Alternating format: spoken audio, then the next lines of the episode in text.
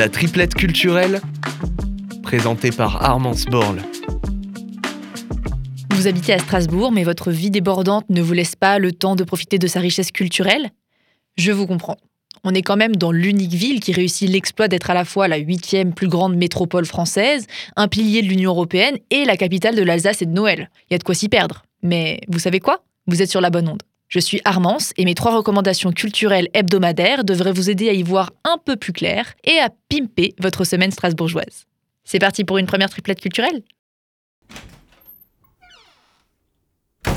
Je sais pas pour vous, mais après une semaine de travail acharné au bureau, et oui, on ne chôme pas à la radio, j'ai bien envie de profiter du week-end pour changer d'air. Mais quitte à prendre l'air, autant s'aérer aussi l'esprit. Pour cela, quoi de mieux qu'une promenade découverte dans les 19 galeries d'art contemporain strasbourgeoises qui ouvrent leurs portes dès aujourd'hui et pour tout le week-end dans le cadre de la troisième édition du Strasbourg Gallery Tour. Je me vois déjà déambuler dans les ruelles de la petite France, tantôt attiré par l'explosion de couleurs qui caractérise les créations de Cosmos, ex-graffeur dans le métro parisien exposé à la galerie M5, ou bien interpellé par la galerie Pascal Frossel qui met en lumière l'œuvre hétéroclite de Duvan, des peintures, des créations digitales explorant les NFT ou encore des sculptures telles que Peace Chair, trophée 2022 de la Schengen Peace Foundation au Luxembourg. Il y a aussi des dessins au fusain, des photographies, des sérigraphies, d'artistes aux horizons divers. En bref, de quoi voyager dans des univers artistiques et culturels très complémentaires.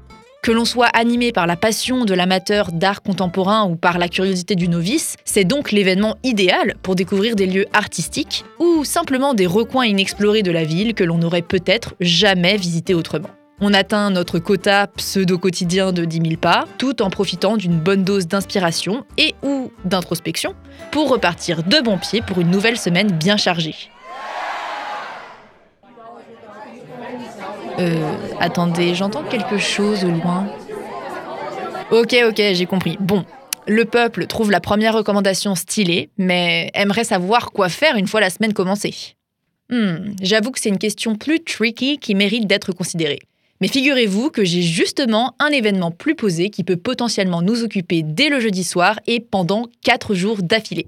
Et oui, parce que du 13 au 16 octobre, le Cinéma Star accueille la cinquième édition du Femi Gwyn Fest, festival de films lesbiens et féministes organisé par l'association La Nouvelle Lune.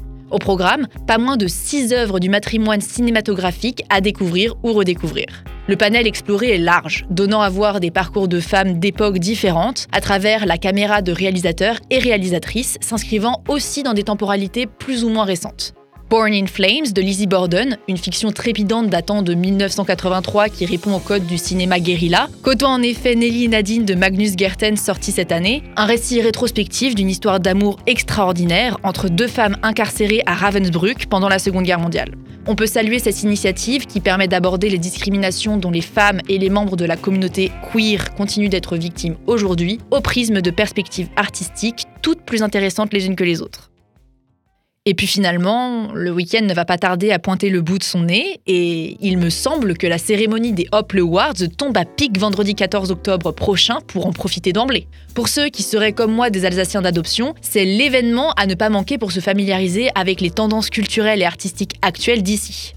Cela fait 11 ans que les talents de la scène locale, qu'il s'agisse d'artistes, d'associations, de labels ou autres structures artistiques, sont récompensés par un jury de professionnels du monde de la culture, mais aussi par le public, pour leurs nouveaux projets qui émergent chaque année. La cérémonie, qui est accueillie par la Cité de la musique et de la danse de Strasbourg, révèle les lauréats de chacune des 11 catégories, parmi lesquelles on trouve l'affiche, le clip musical, l'événement culturel, le lieu culturel ou encore le spectacle vivant. Ça promet d'être une soirée riche en émotions et en découvertes artistiques. En somme, tout ce qu'on aime. Mais attention, le nombre de places disponibles à l'auditorium pour y assister est limité et il nous reste très exactement une semaine pour s'inscrire gratuitement sur le site des Hopple Awards.